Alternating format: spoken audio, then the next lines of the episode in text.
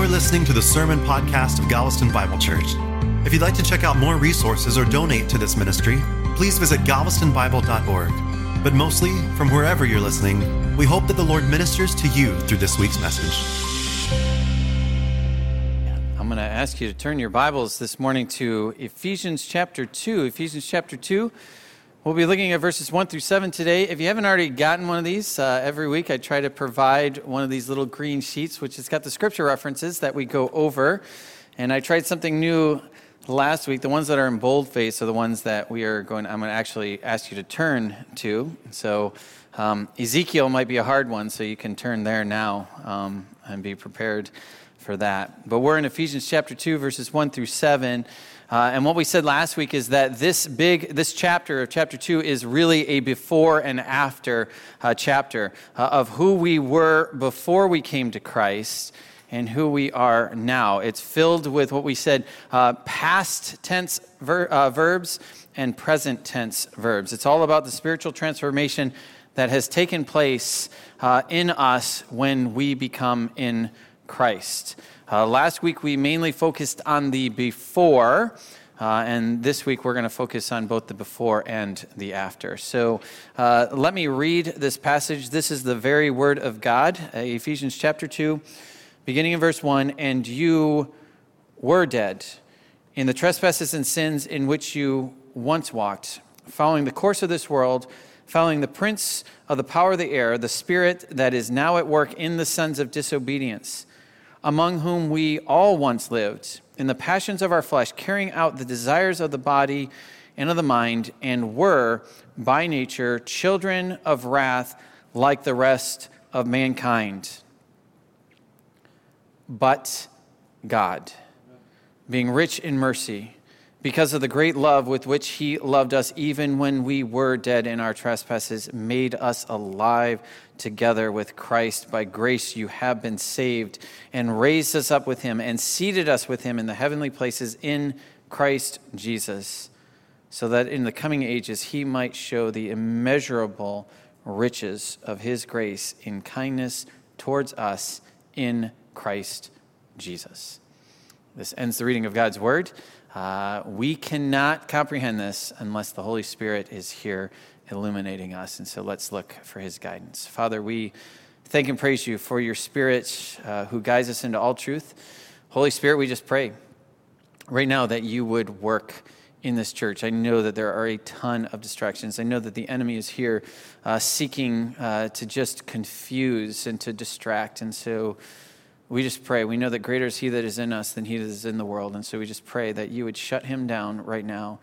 We pray that those of us who are in Christ, who know you, that we would be encouraged, that we would be reminded of the amazing, amazing transformation that's taken uh, place in our lives, and that we would respond accordingly. And I do pray, oh, Holy Spirit, I pray. Uh, that if there's anyone here who does not know you, who has not given their life to you, uh, that remains dead in their sins, Lord, that you would bring them to life. And we just pray this that Jesus Christ would be magnified uh, in this church, in this community, on this island, in this world. And we just pray this in his name. Amen.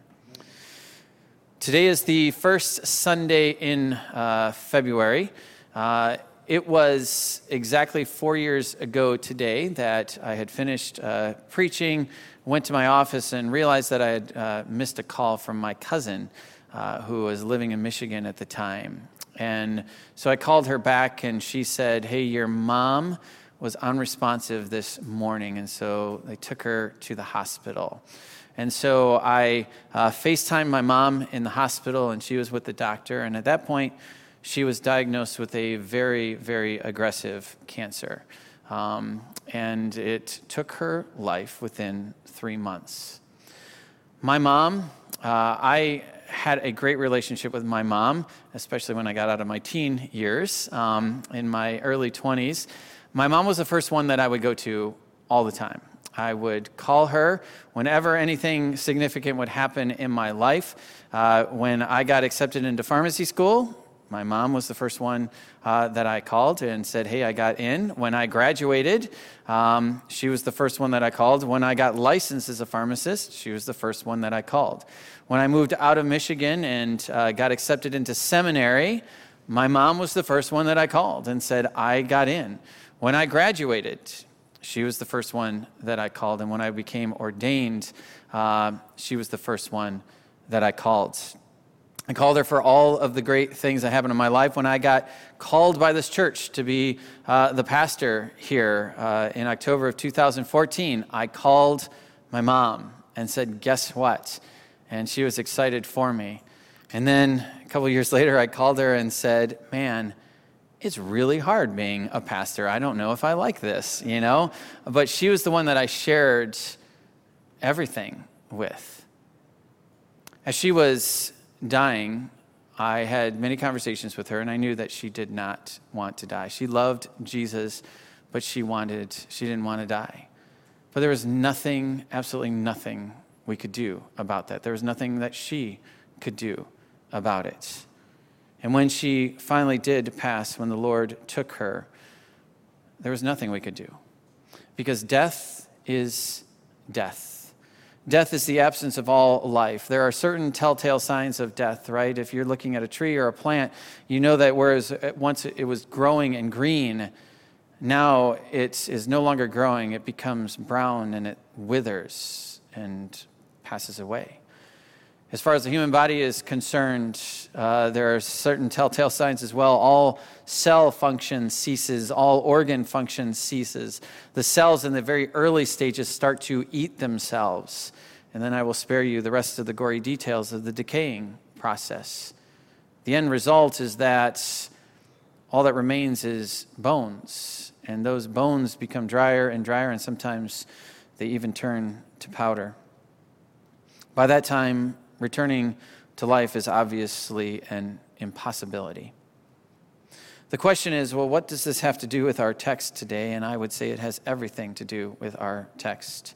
In our text, uh, Paul says that we were dead. And as we mentioned last week, he, he didn't say you were really, really sick or you were really, really ignorant. He said you were dead.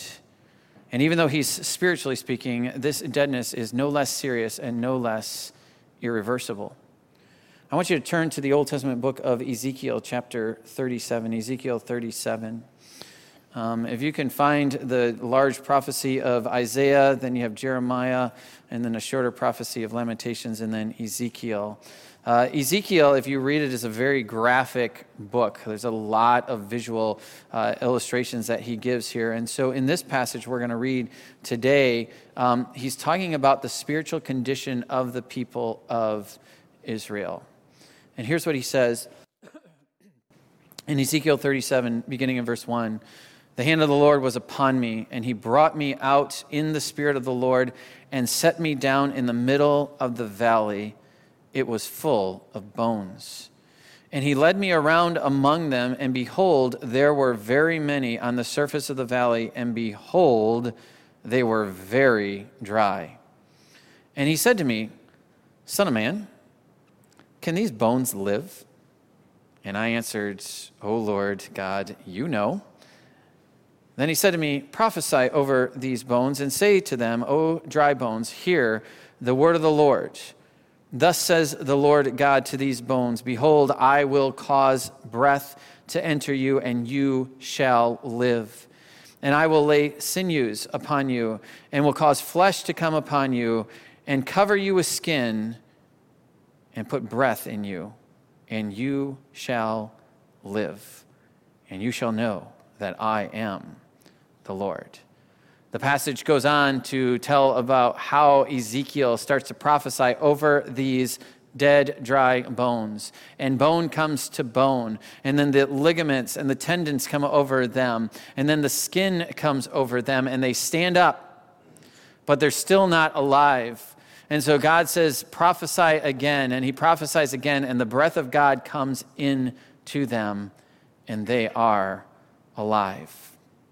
These dry bones are indicating that the death occurred a long time ago and that there was no possibility of coming alive again. But that is again before the God of the impossible stepped in. As Ezekiel prophesied, they came together. The Lord told the prophet that the bones represented the spiritual condition of the people of Israel. In verse 11, Israel, knowing their desperate spiritual condition, cry out, Our bones are dried up, and our hope is lost. We are indeed cut off, cut off from God, separated from God. They knew that they were dead spiritually. But in verse 12, God says, Behold, I will open your graves and raise you from your graves. And then in verse 14, he says, And I will put my spirit within you, and you shall live. You shall live. I believe that the old, uh, the New Testament equivalent of this passage in Ezekiel is found in John chapter 11. You don't have to turn there. Uh, I'm just going to explain the story to you. I'm not going to read anything there. But the story that many of our, us are familiar with is that Jesus had this very good friend named Lazarus. Uh, and someone runs to him one day and says, Your good friend Lazarus is to the point of death. And the implication is, Come quickly before he dies so that you can heal him. And the text says specifically that Jesus delayed, he waited. He waited until Lazarus died and then he waited until Lazarus had been dead for four days so that it was certain that he was dead. And Jesus did this intentionally. And then he finally goes up to where he is. And he's met by people, and they're crying, and there's mourning. And one of uh, uh, uh come up to him and say, "Hey, if you would have been here, my brother wouldn't have died." And so Jesus goes to the tomb, and Jesus gives two outrageous commands at this tomb of Lazarus. The first is he says this Where is he? In there? Roll the stone away. And they're thinking, that is not a good idea, right? It's not a good idea. Uh, Martha, having some idea of the decaying process, says, by this time there's going to be a stench. We can't open this tomb.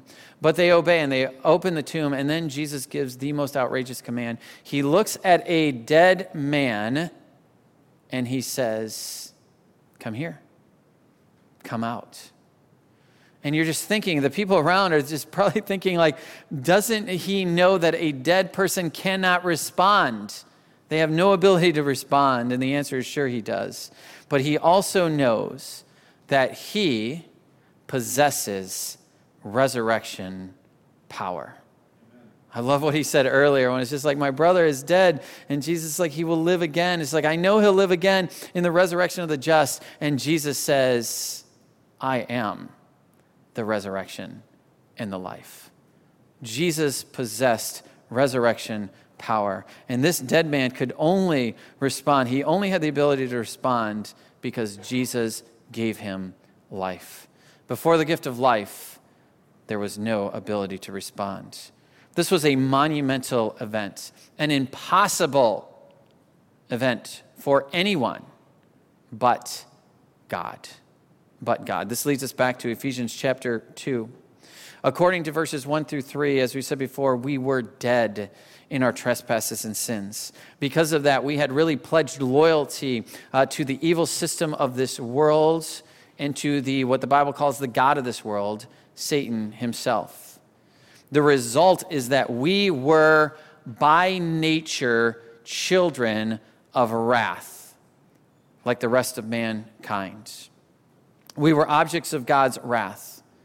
God's wrath is a serious, severe thing, and it is forever.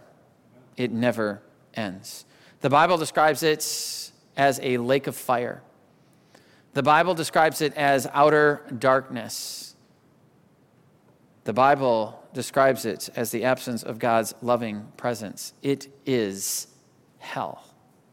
That is what it means to be an object of God's wrath. That was our spiritual condition until we got our act together, right? Until we, we woke up to what was right, correct? No. Once again, as I mentioned before, we were dead. A dead person cannot respond at all. They cannot respond. Someone had to step in. Someone with supernatural power, someone with resurrection power. And that's exactly what we see in verse 4. And these are two of my favorite words in all of Scripture. After you read the horrible condition in which we were in, we were dead spiritually. We were following the course of this world. We were following the prince of the power of the air. We were following our own sinful uh, passions with no hope. Verse 4 begins with, but God. But God. In this church, we talk a lot about the wrath of God.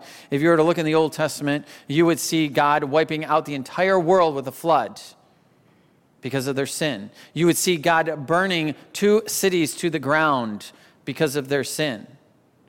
You would see God wiping out entire nations because of their sin. You would see God even bringing other nations upon his people to punish them for their sin. Why? Why is God so angry? Why do we see this wrath? And the reason is is because God is a holy God and he is a just God. And he cannot stand sin. And a just God realizes that justice demands that sin be punished. Why? Because sin is serious. We've talked about this many times before. You and I live in sin every day. It's not that big of a deal to us. We sin every day. We become used to it. It's, it's who we are. But sin is serious because sin brings death. It brings separation from God. And so, because it's so serious, God must deal with it in a very serious way. And He does.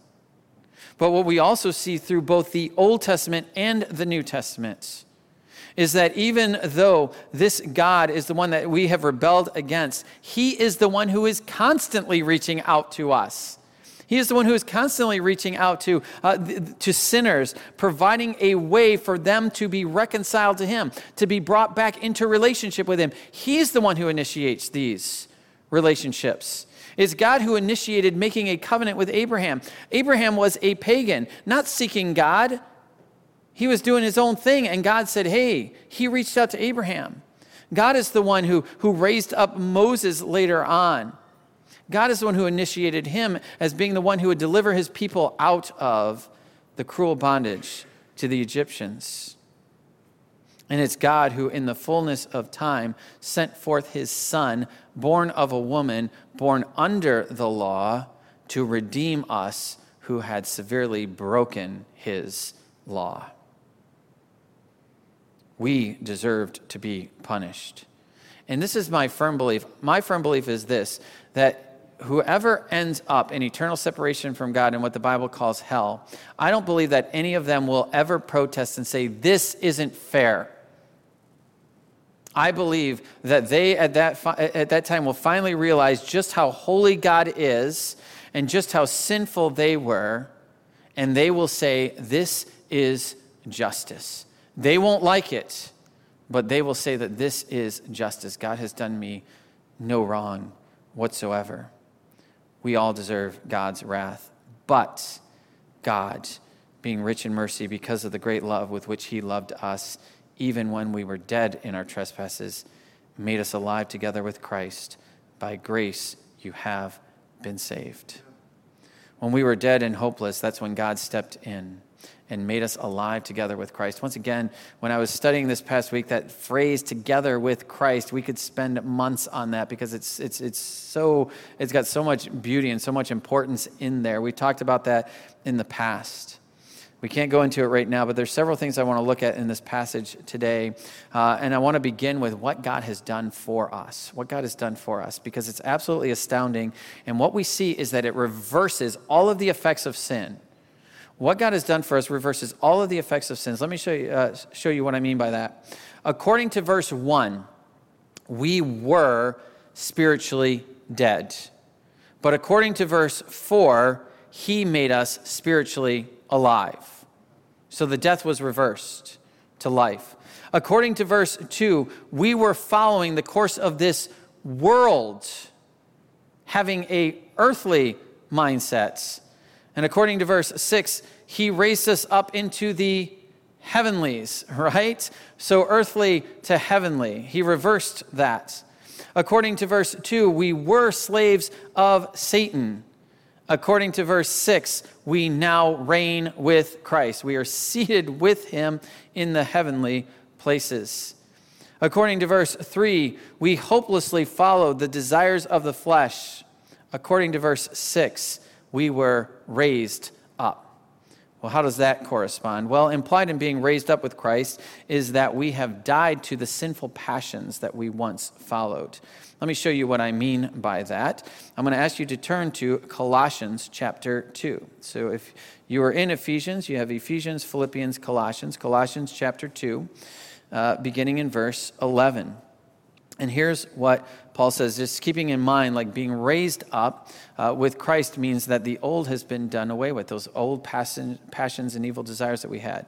Here's what he says Colossians chapter 2, verse 11 In him you also were circumcised with a circumcision made without hands, by putting off the body of the flesh. Okay, that's those fleshly desires. By the circumcision of Christ, having been buried with him in baptism in which you were also raised with him through faith in the powerful working of God who raised him from the dead. So we were raised to a new life. Now I'm going to ask you to turn one chapter over to Colossians chapter 3. Colossians chapter 3, beginning in verse 1, because we see the same terminology here. It says this in verse 1 If then you have been raised with Christ, seek the things that are above, where Christ is, seated at the right hand of God. Set your minds on the things that are above, not on the things that are in the earth. For you have died, and your life is hidden with Christ in God. When Christ, who is your life, appears, then you also will appear with him in glory. So, what we see from these verses, verses 1 through 4, is that we have a new heavenly perspective. We have a new heavenly focus. Uh, we're more concerned now about pleasing God than gratifying the desires of the flesh. Why? Because we've been raised up with Christ, we have died to sin. Paul goes on to talk about our old desires in verse 5 of Colossians chapter 3. Those fleshly uh, desires, he says this Put to death, therefore, what is earthly in you sexual immorality, impurity, passion, evil desire, and covetousness, which is idolatry. On account of these, the wrath of God is coming. This is how you were. Now you have a new perspective, you have a new focus. So we see that God has reversed all of the effects of sin in our lives by raising us up.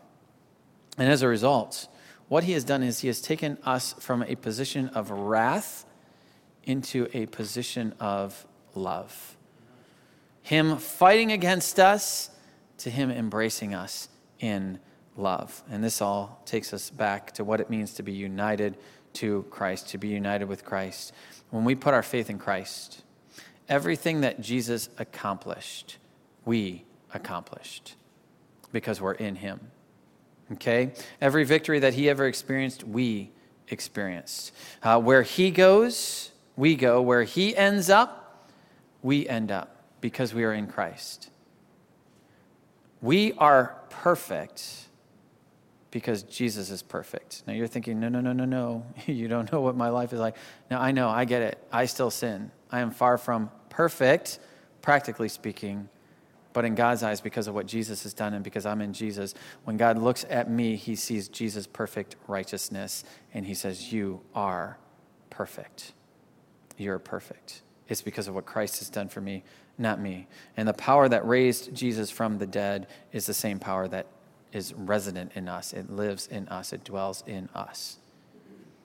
Looking at what God has done for us, all the reversing of, of the effects of sin, the question is why? Why? Why in the world would he do this for us? Why would, would God do this? Because this is monumental. I hope you understand that. This isn't like, you know, uh, when, you, when you're driving down the road, right, and you come to a cross section and you see someone holding a sign that says hungry, and you, you know, in a spirit of charity, you give them like $5 or you give them a granola bar or something like that, and, and, and it's like, oh, I've done my duty. No, this isn't something like that. This is God completely transforming us. This is God redeeming us at the cost of the life of his son. Okay? This is not a small thing that he's doing. He is paying the ultimate price for us. And so the question again is why would he do this for a people who are a spiritually rotting corpse? Why would he do that? For a people who are following the evil system of this world and the, and the, and the, and the God of this world behind that, Satan. Why would he do all of these things for a people who are following their own lusts and saying, That's what I want, and I'm going to go after it?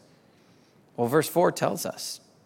In fact, before Paul uh, tells us what God has done, he tells us God's motivation for doing it.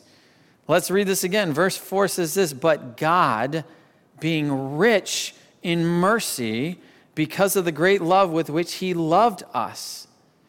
Why did God do this? What was his motivation? It was because of the great love with which he loved us. That's what motivated him to reach out to us, to make us alive, and to welcome us into his family because of his great love for us. He looked at us in our hopeless spiritual condition, and he didn't despise us. He wasn't grossed out by us. He had mercy on us. He had compassion on us. I want to ask you to turn to Ezekiel chapter 16. Ezekiel chapter 16, verses 1 through 7. Um, we saw earlier the graphic terms that uh, the prophet used to describe Israel's former condition. Uh, he does the same thing again here, um, talking about uh, their, if you will, their conversion to God and what God did um, for them. It says this in Ezekiel chapter 16, beginning in verse 1 Again, the word of the Lord came to me Son of man, make known to Jerusalem her abominations, and say, Thus says the Lord God to Jerusalem, Your origin and your birth are of the land of the Canaanites. Your father was an Amorite, and your mother a Hittite.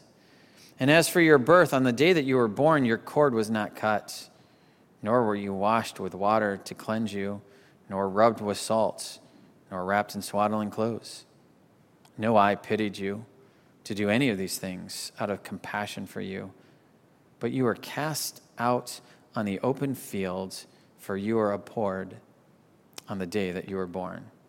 That's a pretty bad condition, right? You come out, and then they just throw you out into the street. Cord's not cut, you're not washed, you're not wrapped up. You're discarded. No one loves you. So, what's God's response? Well, we find it in verse 6. It says this And when I passed by you and saw you wallowing in your blood, I said to you, In your blood, live. I said to you, In your blood, live. I made you flourish like a plant of the fields, and you grew up and became tall and arrived at full adornment. The Lord saw their horrible spiritual condition. And what did he do? He didn't just pass by, he stepped in. He gave them life. And not only did he give them life, he caused them to flourish. To flourish. I want you to turn to Romans chapter 5, verse 8. Romans 5, verse 8. I love this verse because there, uh, Paul succinctly mentions our former condition and then our current condition and what God has done uh, for us. Romans 5 8 says this But God shows his love for us in that while we were still sinners, Christ died for us. And you've heard me say it many times before. It wasn't, you know, and God saw that we were starting to get our act together, right? That, hey, they're getting a little bit closer to me therefore go and die for them. No, it was while we were still sinners, while we were in still in outright rebellion against God, while we were still dead in our trespasses and sins. That's when God sent his son to die for us. And then the most famous verse in all of the Bible, right? John 3:16 for God so loved the world that he gave his only son that whoever believes in him would not perish eternally, right, in hell, but would have eternal life. That's what God did. It was God's steadfast love that motivated him to save dead sinners from certain eternal punishment. And my question to us is have we thought about this lately? Do we dwell on this?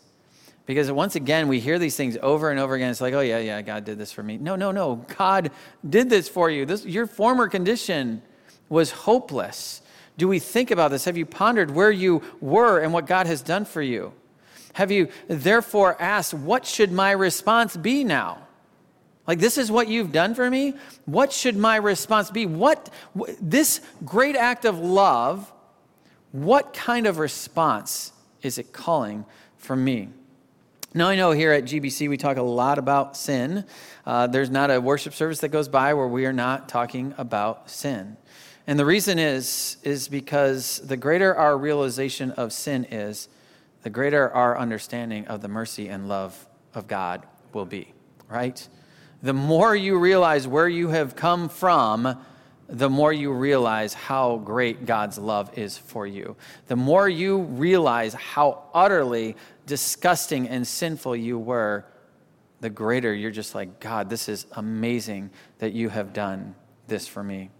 When you truly understand who you were and the radical steps that God took to transform you into a man or a woman fit for his presence, it produces in you a greater love for God, a greater gratitude for what God has done, and a greater surrender of your entire life to Him.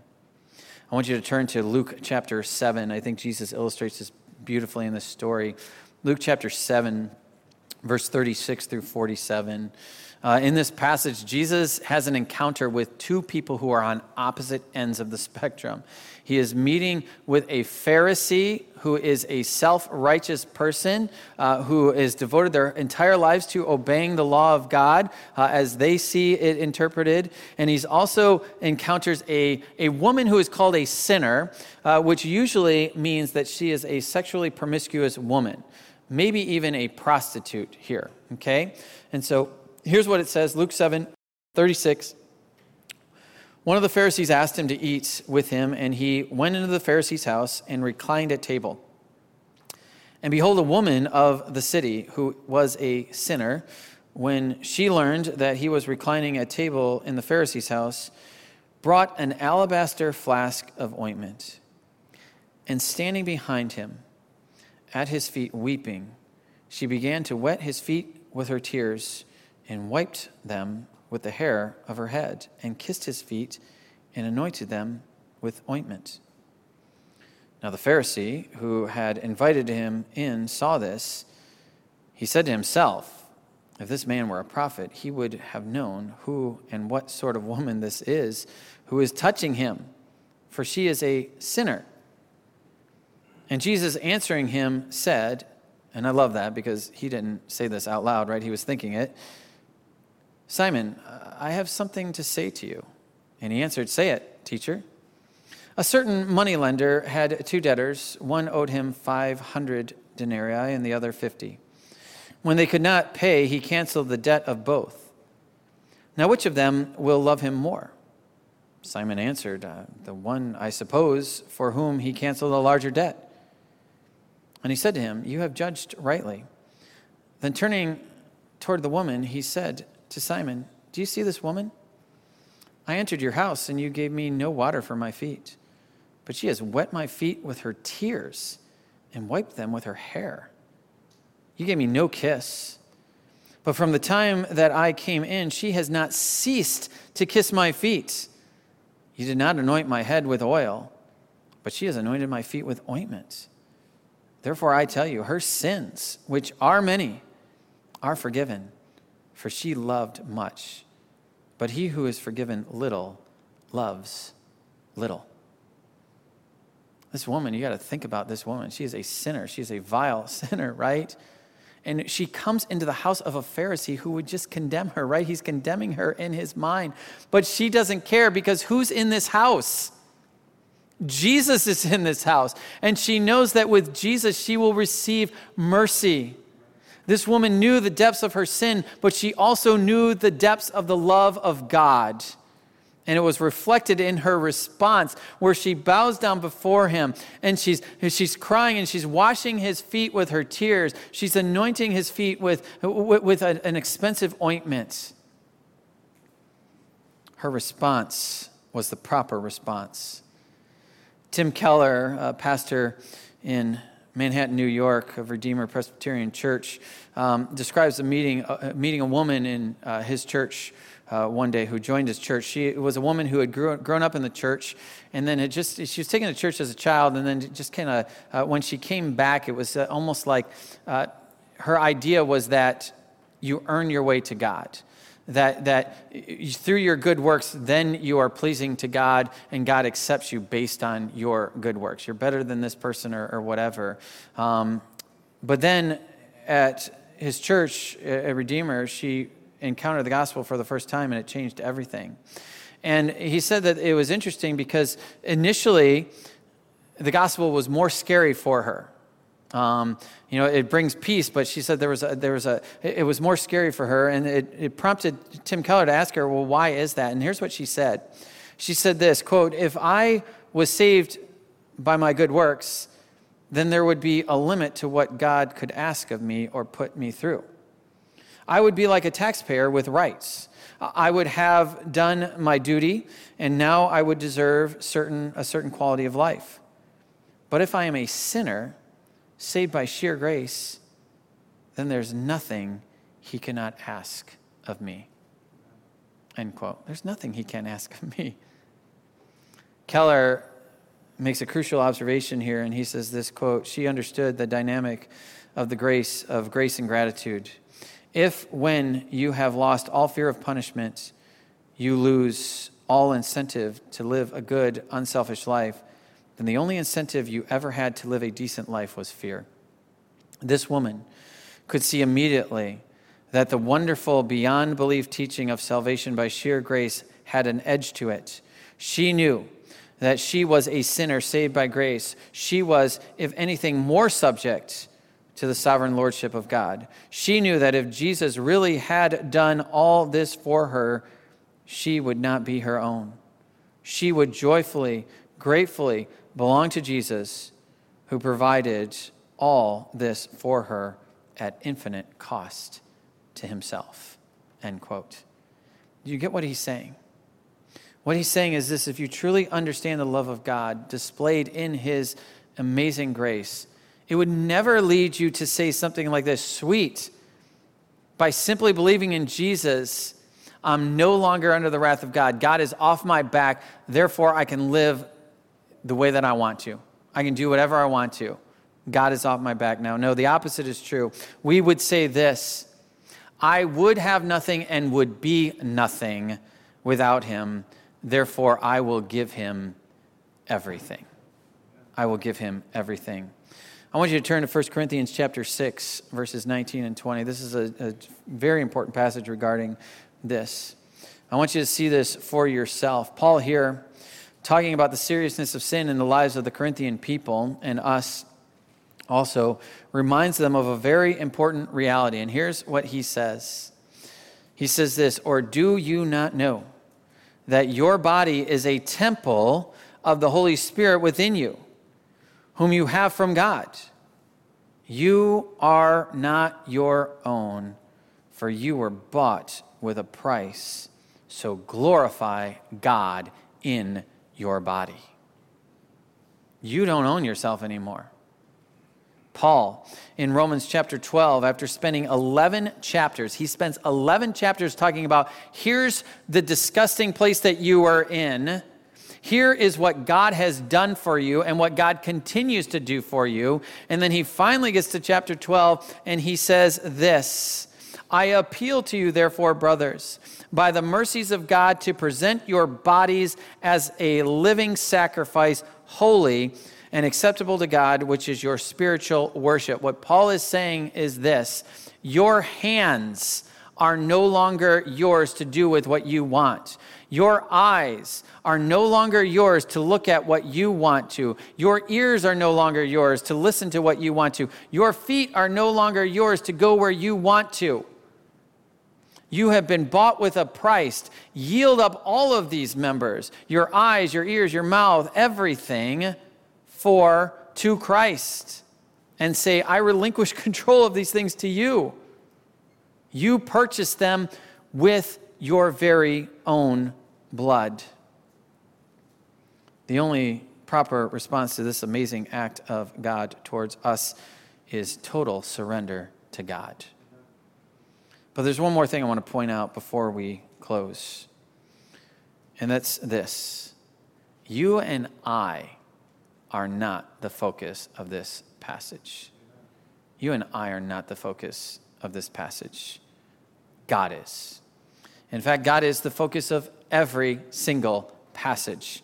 It is all about God. Our main objective here on earth is not to maximize our happiness, but it is to glorify God. That's why we're here. Incidentally, the more that you glorify God, the more that you do maximize your uh, happiness here on earth because you know that God is with you through it all, that God has called you into his family, and that God will reward you beyond measure one day.